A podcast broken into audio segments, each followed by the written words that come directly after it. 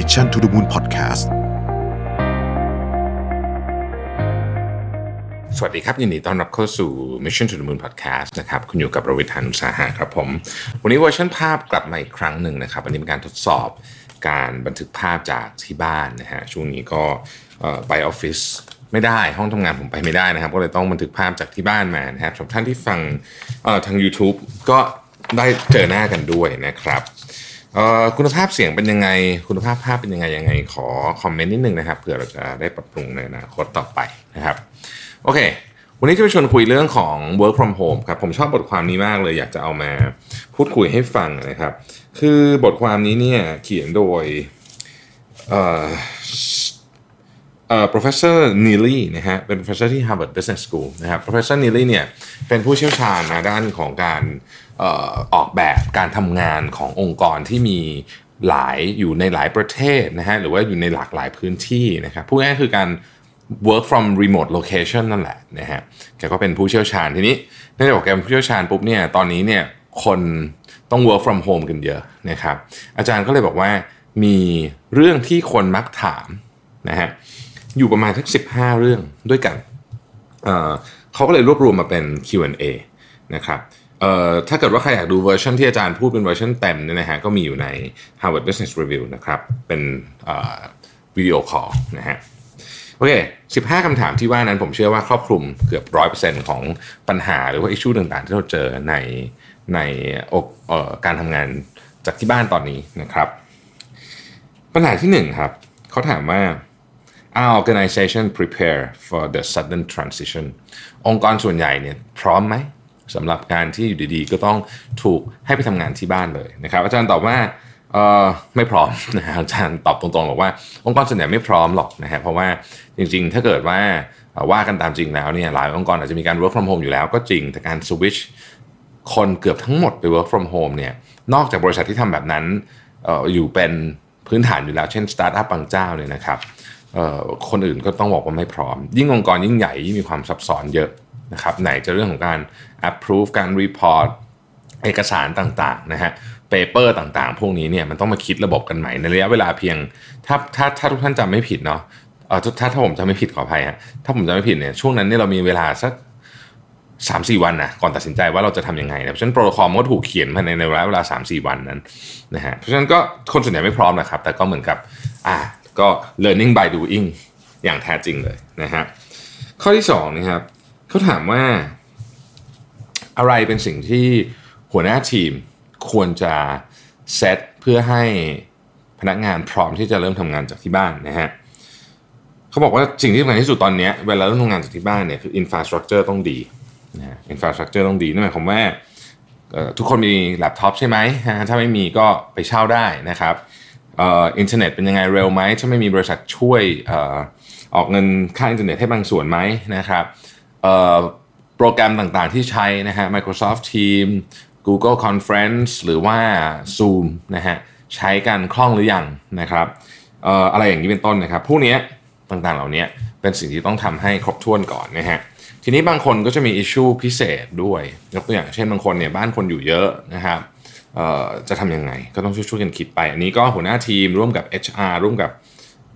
ผู้บริหารทั้งหลายเนี่ย ก็ช่วยทีมงานคิดได้นะครับข้อที่2นะฮะข้อที่ 3 คือ what should people who aren't accustomed to remote work do psychologically ready for it นะฮะทำยังไงคนที่ไม่เคยทำงานจากที่บ้านไม่เคยทำงานจาก remote location เนี่ยจะทำยังไงให้ไม่ใช้คำว่าสามารถไม่ไม่รู้สึกดาวไม่รู้สึกอะไรอย่างนี้ได้นะครับหลายหลายคนเริ่มรู้สึกแบบนี้คำตอบก็คือว่า ritual ครับ ritual เนี่ยเป็นสิ่งสำคัญมาก ritual ก็เหมือนกับพิธีกรรม จริงๆต้องบอกว่าเป็นลักษณะของพิธีกรรม แล้วก็บวกกับเรื่องของตารางเวลาที่ชัดเจน เขาบอกว่าถ้าเกิดว่าคุณเคยเริ่มต้นขึ้นมานะครับเริ่มตื่นเช้าขึ้นมาคุณออกกำลังกาย ก็ให้ออกกำลังกายเหมือนเดิมนะฮะตื่นเช้าเหมือนเดิมนะครับมีเวลาเริ่มงานเลิกงานเหมือนเดิมนะฮะเหมือนเดิมเหมือนกับที่อยู่ที่ทำงานนี่แหละนะฮะตื่นเช้ามาคุณเคยไปวิ่ง คุณก็ไปวิ่งนะฮะเสร็จแล้วเนี่ยอาบน้ำแต่งตัวเปลี่ยนชุดเหมือนกับจะไปทำงาน นะครับชื่อนี้คนพูดเหมือนกันหมดเลยนะตรงกันแสดงว่ามันเป็นเรื่องที่สำคัญทีเดียวนะครับถึงเวลาเบรกก็ต้องเบรกนะฮะถึงเวลาเบรกก็ต้องเบรกแล้วก็ถ้าเกิดว่าคุณรู้สึกว่าว่าคุณเป็นคน extrovert มากๆคุณต้องการพลังจากคนมากๆเนี่ยก็คงต้องใช้ คงต้องใช้เครื่องมือเหล่านี้แหละออนไลน์พวกนี้เนี่ยในการเจอกับเพื่อนบ้างตอนเย็นทานนั่งทานข้าวเนี่ยนะครับเดี๋ยวนี้ผมก็เห็นหลายคนทำนะทานข้าวคนที่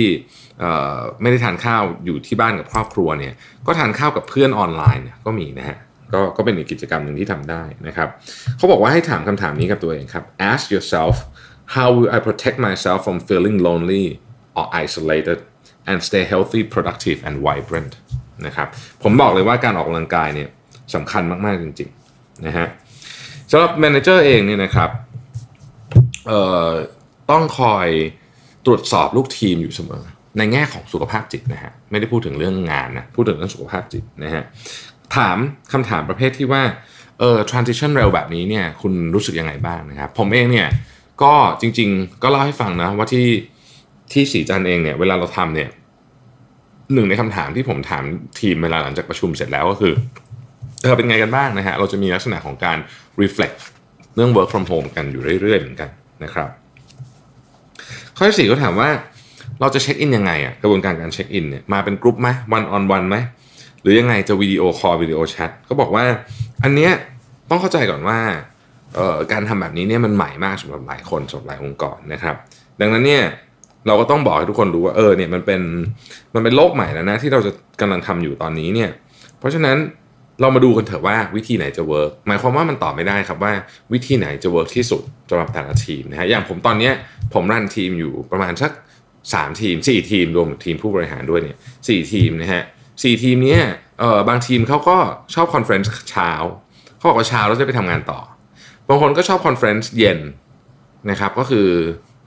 ให้ให้ทำงานเสร็จก่อนแล้วค่อยมาคุยกันนะครับ บางคนก็บอกว่า อยากอยากคุยวันออนวันบ้างอะไรอย่างเงี้ยคือทุกคนจะมีสิ่งที่แตกต่างออกไป เราตอบไม่ได้จริงว่าอะไรดีกว่าอะไร แต่ว่าสิ่งที่ตอบได้ก็คือ ถ้าได้ลองจะรู้คุณจะเริ่มเห็นพลวัตของทีมคุณว่าแบบไหนเหมาะที่สุดนะครับบางคนจริงๆนะบางคนชอบบอกว่าประชุมก็เช้าบางคนออกประชุมก็ต้องเย็นอะไรเงี้ยมันแล้วแต่จริงนะฮะสิ่งหนึ่งที่สำคัญคือความถี่นะครับในนี้เขาบอกว่า frequency of contact cannot go down คือคุณ ไม่ถ้าสมมติคุณเคยประชุมสัปดาห์ละครั้งก็อย่าลดไปน้อยกว่านั้น จริงๆผมผมโดยส่วนตัวผมเชื่อว่าต้องต้องเพิ่มด้วยซ้ำ frequency เนี่ยไม่ใช่ลดนะต้องเพิ่มเพราะว่ามันไม่เจอหน้ากันมันต้องคอยอัปเดตคอยเช็คอินกันตลอดเวลาคำถามอันหนึ่งที่มีคนถามเข้ามาในเพจบ่อยเหมือนกันอันนี้ไม่ได้อยู่ในนี้นะครับไม่ได้อยู่ในบทความนี้ก็คือมีคนถามว่าแชทเอาได้ไหมแทนการประชุมออนไลน์ ผมคิดว่าไม่ไม่ไม่ค่อยดีเท่าไหร่บางทีแชทกันเนี่ยอย่างที่อย่างที่เราทราบตัวอักษรเนี่ยมันแข็งเนาะบางทีเวลาเราพิมพ์มันแข็งนะคนก็จะรู้สึกแบบไม่พอใจได้โดยเฉพาะในเรื่องที่มันเซนซิทีฟอาจจะทะเลาะกันจนดักเรื่องไม่เป็นเรื่องเพราะไอ้แชทเนี่ยนะฮะมันก็เหมือนกับที่เราคุยไลน์กับเพื่อนนะผมเชื่อว่าหลายท่านก็เคยมีประสบการณ์เนาะวันนี้พิมพ์ไปพิมพ์มาก็ทะเลาะกันเฉยเลยนะนั้นจริงๆแล้วเรื่องมันไม่มีอะไรเลยแต่ว่า ด้วยลักษณะของคำพูดที่มันปรากฏไปแค่ตัวอักษรเขาไม่เห็นหน้าเราเขาไม่เห็น mood เราเขาก็เลย อาจจะโมโหอะไรแบบนี้นะครับมันก็เคยเกิดขึ้น เพราะฉะนั้นผมคิดว่า video call จึงเป็นเรื่องที่จำเป็นนะครับ ดังนั้นก็มาถึงอีกเรื่องหนึ่งก็คือว่า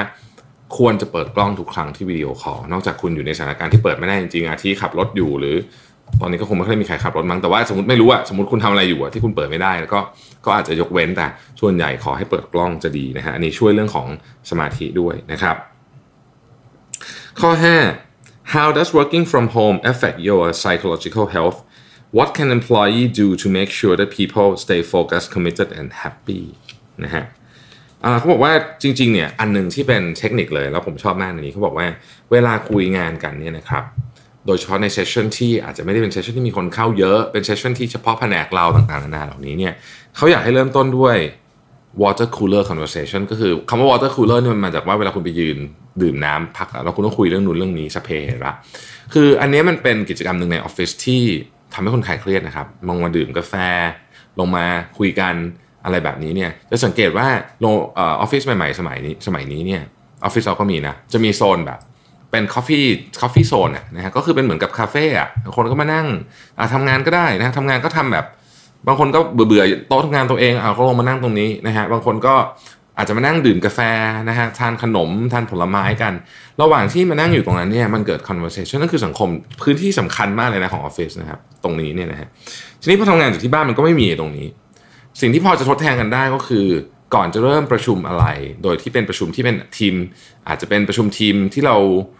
ทีมของเราเองนะฮะคือถ้าไปประชุมทีมใหญ่แล้วไปทำแบบนี้ก็อาจจะเสียเวลาคนอื่นนิดหน่อย แต่ก็ทำได้นะแล้วแต่แล้วแต่ว่าที่ไหนจะ flexible ขนาดไหนทำก็คือชวนคุยเล่นกันก่อนครับ 5 นาทีแรกบอก 5 นาทีแรกคุยเล่นกันก่อน ยังไม่ต้องยังไม่ต้องคุยเรื่องเองานนะก็คุยเล่นเหมือนถามถ่ายสารทุกสุขดิบอะเอาเป็นไงบ้างเมื่อวานดูซีรีส์สนุกไหมอะไรอย่างเงี้ยนะฮะเขาบอกว่าอันนี้มันช่วยเรื่องของสภาพจิตใจของคนทำงานเป็นอย่างมากเลยทีเดียวนะครับ ข้อที่ 6 ครับผม เขาบอกว่า good remote culture นี่คืออะไรนะฮะคือเราจะ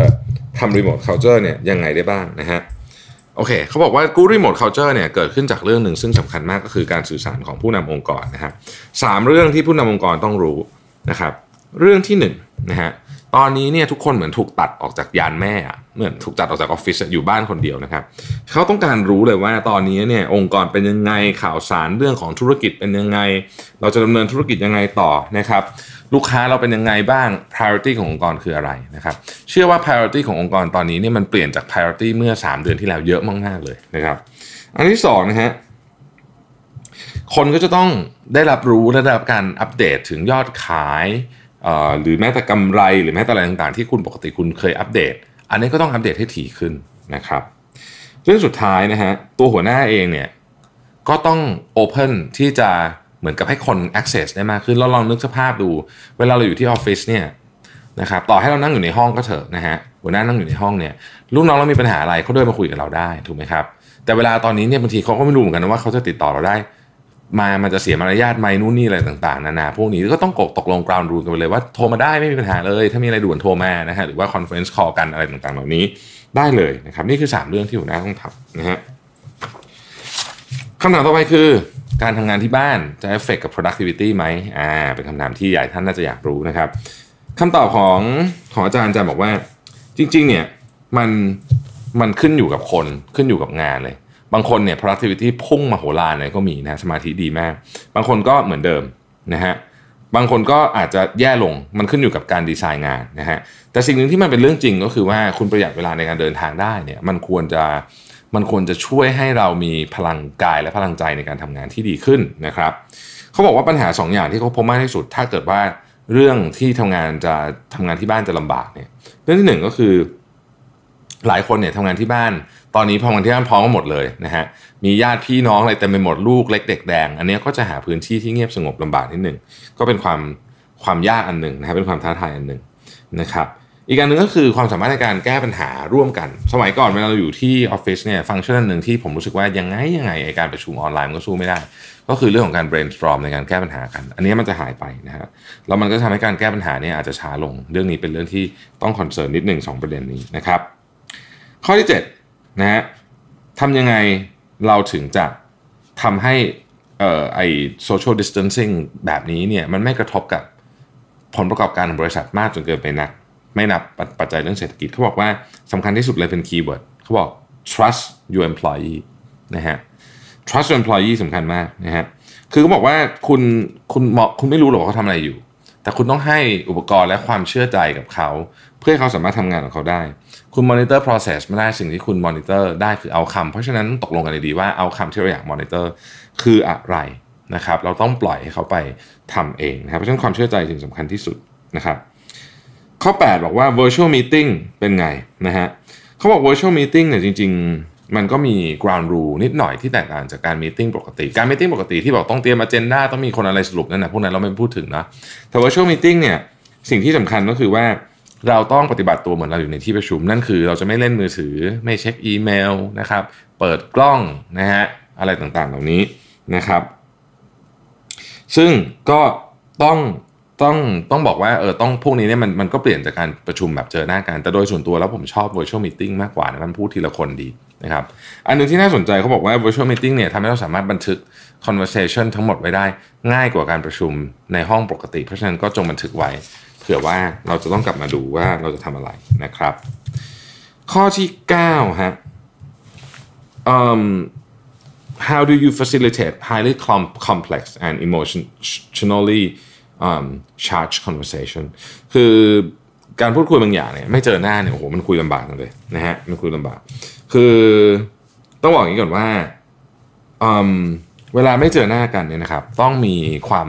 ความมี empathy สูงขึ้นไปอีก ต้องมีความเข้าอกเข้าใจสูงขึ้นไปอีกนะครับ แล้วก็คุยกันได้แต่ต้องคุยด้วยความเข้าอกเข้าใจจริงๆเพราะต้องการต้องเข้าใจว่าปัญหาของแต่ละคนเนี่ยไม่เหมือนกันผมยกตัวอย่าง basic ที่สุดเลยเนี่ยที่ทำงานนะฮะ บางคนอาจจะมีห้องทำงานส่วนตัวเลยอยู่ที่บ้านนะครับ เพราะฉะนั้นเขาก็สามารถโฟกัสทำงานได้เร็ว อีกคนหนึ่งอาจจะทำงานช้าหน่อยเพราะว่าเขาอาจจะต้องดูแลลูกไปด้วยนะครับหรือว่าที่บ้านเขามีคนอยู่เยอะเสียงดังคือมันทุกอย่างมันมี condition แตกต่างไปหมด เพราะฉะนั้นเราต้องเห็นอกเห็นใจกันมากขึ้น หัวหน้าเองก็ต้องเห็นอกเห็นใจลูกน้องมากขึ้น พยายามถาม condition เขาว่าที่บ้านเขาเป็นยังไงเพราะบางทีเนี่ยเขาก็อาจจะไม่อยากบอก คุยกันทำความเข้าใจกันมากขึ้นนะครับเราก็จะสามารถผ่านพวกนี้ไปได้นะฮะทีนี้อีกเรื่องหนึ่งข้อสิบนะครับ เขาพูดถึงเรื่องของชีวิตที่บ้านชีวิตที่ทำงานนะฮะข้อสิบที่บอกว่าตอนนี้เส้นแบ่งระหว่างชีวิตที่บ้านกับที่ทำงานมันจะเบลอมาก เพราะว่าคุณก็ไม่รู้เหมือนกันว่าบางทีก็ต้องไปดูลูก บางทีก็ต้องกลับมาทำงานทำงานจะคือมันเบลอไปหมดนะครับ ดังนั้นสิ่งที่เขาแนะนำก็คือว่าเอ่อต้องใช้ความอารมณ์อร่วย พอสมควรนะฮะก็อย่าไปสตริกมาก ถ้าเกิดใครที่เขามีมีปัญหา มีอะไรที่ต้องทำจริงๆ ก็ควรจะให้เขาทำไป เพราะตอนนี้เส้นแบ่งมันเบลอมากนะข้อที่ 11 ครับเอ่อ แล้วกับการคุยกับลูกค้าทำยังไงนะเขาบอกโอ้ตอนนี้เราไปเจอลูกค้าไม่ได้ไปไปทานข้าวพาลูกค้าไปข้างนอกไม่ได้นะครับเพราะฉะนั้นก็ต้องเจอกันบนบน conference นี่แหละ แต่เขาบอกว่าขอให้ be be creative ขอมีความคิดสร้างสรรค์ในการคิดว่าจะคุยลูกค้ายังไงนิดหนึ่งนะฮะเราจะบางทีเราจะได้เจอกับวิธีการคุยใหม่ๆ ก็ได้นะครับ ใครที่ต้อง pitch งานลูกค้าตอนนี้ก็ต้องคิดวิธีการ present ให้มันน่าสนใจนะฮะอืมสิบสองครับผมบอกว่า ถ้าเกิดมี mix blue กับ white collar แล้วก็บางคน work from home ไม่ได้ทำยังไงเขาบอกว่าอันนี้สำคัญที่สุดเลยคือ คนทุกคนต้องรู้สึกว่าบริษัทให้ความใส่ใจกับชีวิตความเป็นอยู่ สวัสดิภาพและความปลอดภัยของเขานั่นหมายความว่าถ้าเกิดคุณมีความจำเป็นที่จะต้องไม่ว่าจะ white หรือ blue collar ที่ต้องมาทำงานนะครับ เช่นมาส่งของโรงงานผลิตอย่างเงี้ยมันหยุดไม่ได้จริงๆเนี่ยคุณก็ต้องให้เตรียมอุปกรณ์ทุกอย่างให้เขา protect เขาอย่างเต็มที่นะครับ ลดความเสี่ยงเขาด้วยการแบ่งทำงานเป็นกะ หรืออะไรก็แล้วแต่เนี่ยที่มันขึ้นอยู่กับสภาพ condition การทำงาน ของคุณนะก็ต้องทำไปนะครับ 13 if you sense that despite your best effort an employee is struggling นะฮะ not focused lonely what can you do นะบอกว่าพยายามเต็มที่แล้วอะแต่ว่าพนักงานก็ยังรู้สึกว่าไม่โฟกัส ไม่นู่นไม่นี่ทำยังไงดีนะครับเขาบอกว่าตอนนี้เนี่ยสิ่งที่สำคัญมากคือการเเหมือนกับเทเลอร์การดูแลลูกค้าแต่ละคนออกแบบให้มันตรงกับ ความต้องการแต่ละคนเป็นเรื่องที่สำคัญที่สุดนะครับเขาบอกว่าตอนนี้เนี่ยใครก็ตามที่ต้องการความช่วยเหลือพิเศษ ก็ควรจะได้รับความช่วยเหลือพิเศษเพราะมันเป็นสถานการณ์ที่ยากลำบากนั่นหมายความว่ากฎกติกาที่เราเคยใช้อาจจะบังคับใช้ทั้งแผนกบังคับใช้ทั้งบริษัทเนี่ยบางทีเนี่ยเราก็จะต้องมาดูว่าไอ้บางกรณีนี้มันมีอันไหนที่มันพอจะปรับเปลี่ยนได้บ้างไหมนะครับอีกการนึงที่ผมชอบมากเขาบอกว่า every CEO um, needs to be much more visible now คือ CEO เนี่ยต้องเข้าถึงได้ง่ายขึ้นกว่าแต่ก่อนเยอะมาก เข้าถึงง่ายยังไงนะครับอย่างในอย่างในในบริบทปกติคุณก็ทำได้หลายอย่างนะครับสำหรับคนที่เป็น CEO เช่นมี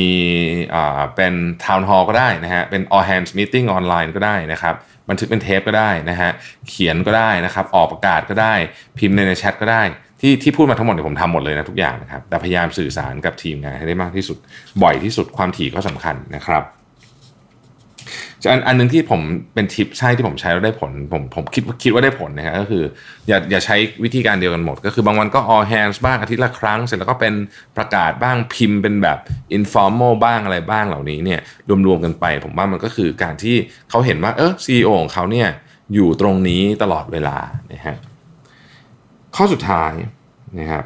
ข้อสุดท้ายเขาถามว่า do you see this crisis changing the way all teams and organization operate going forward นะฮะเขาบอกว่าแน่นอนเลย คือครั้งนี้เนี่ยจะทำให้หลายคนเนี่ยเริ่มนึกถึงคำว่า virtual work แล้วก็เปลี่ยนวิธีการทำงานนะฮะแล้วก็จะได้เห็น capacity ของแต่ละคนด้วย จะได้เห็นว่าจริง ๆ แล้วเนี่ยคนนี้เนี่ยทำงานได้ดีขนาดไหน เพราะคราวนี้มันเป็นงานเดี่ยวเยอะอะคือมันอาจจะไม่ใช่งานเดี่ยวทั้งหมดแต่ว่ามันมันแยกออกเป็นเดี่ยวๆทีละคนใช่ไหมเพราะฉะนั้นก็จะได้เห็นพลังความสามารถของแต่ละคนมากขึ้นนะฮะองค์กรเองก็จะได้รู้ว่าคนไหนมีสกิลอะไร ปรับองค์กรหลังจากจบ โควิด -19 แล้วก็จะได้รู้ว่าควรจะทำยังไงนะครับเพราะถ้าทำในการทำงานเราจะเริ่มเห็นว่าเอ๊ะบางอย่างที่ work from home ได้ในอนาคตก็อาจจะต้อง work from home ดีไหมนะครับจะได้ลดภาระเรื่องการเดินทาง ส่วนตัวผมคิดว่ามันมีโอกาสมากเลยที่อนาคตอันใกล้เนี่ยเราจะเห็นอองค์กรต่างๆเนี่ย work from home 3 วันหรือ 2 วันนะฮะแล้วก็มาทำงานอีก 3 วันที่เหลืออะไรแบบนี้เป็นต้นนะครับ ผมทวนชื่อของบทความอีกครั้งหนึ่งนะฮะ15 question about remote work answer นะครับ ช่วงนี้นะครับบทความใน Harvard Business Review ที่เกี่ยวข้องกับโควิด -19 เนี่ยเขาเปิดให้อ่านฟรีนะครับ ไปดาวน์โหลดมาอ่านได้ดีมากทีเดียวนะครับสำหรับวันนี้ขอบคุณที่ติดตาม Mission to the Moon Podcast สวัสดีครับ Mission to the Moon Podcast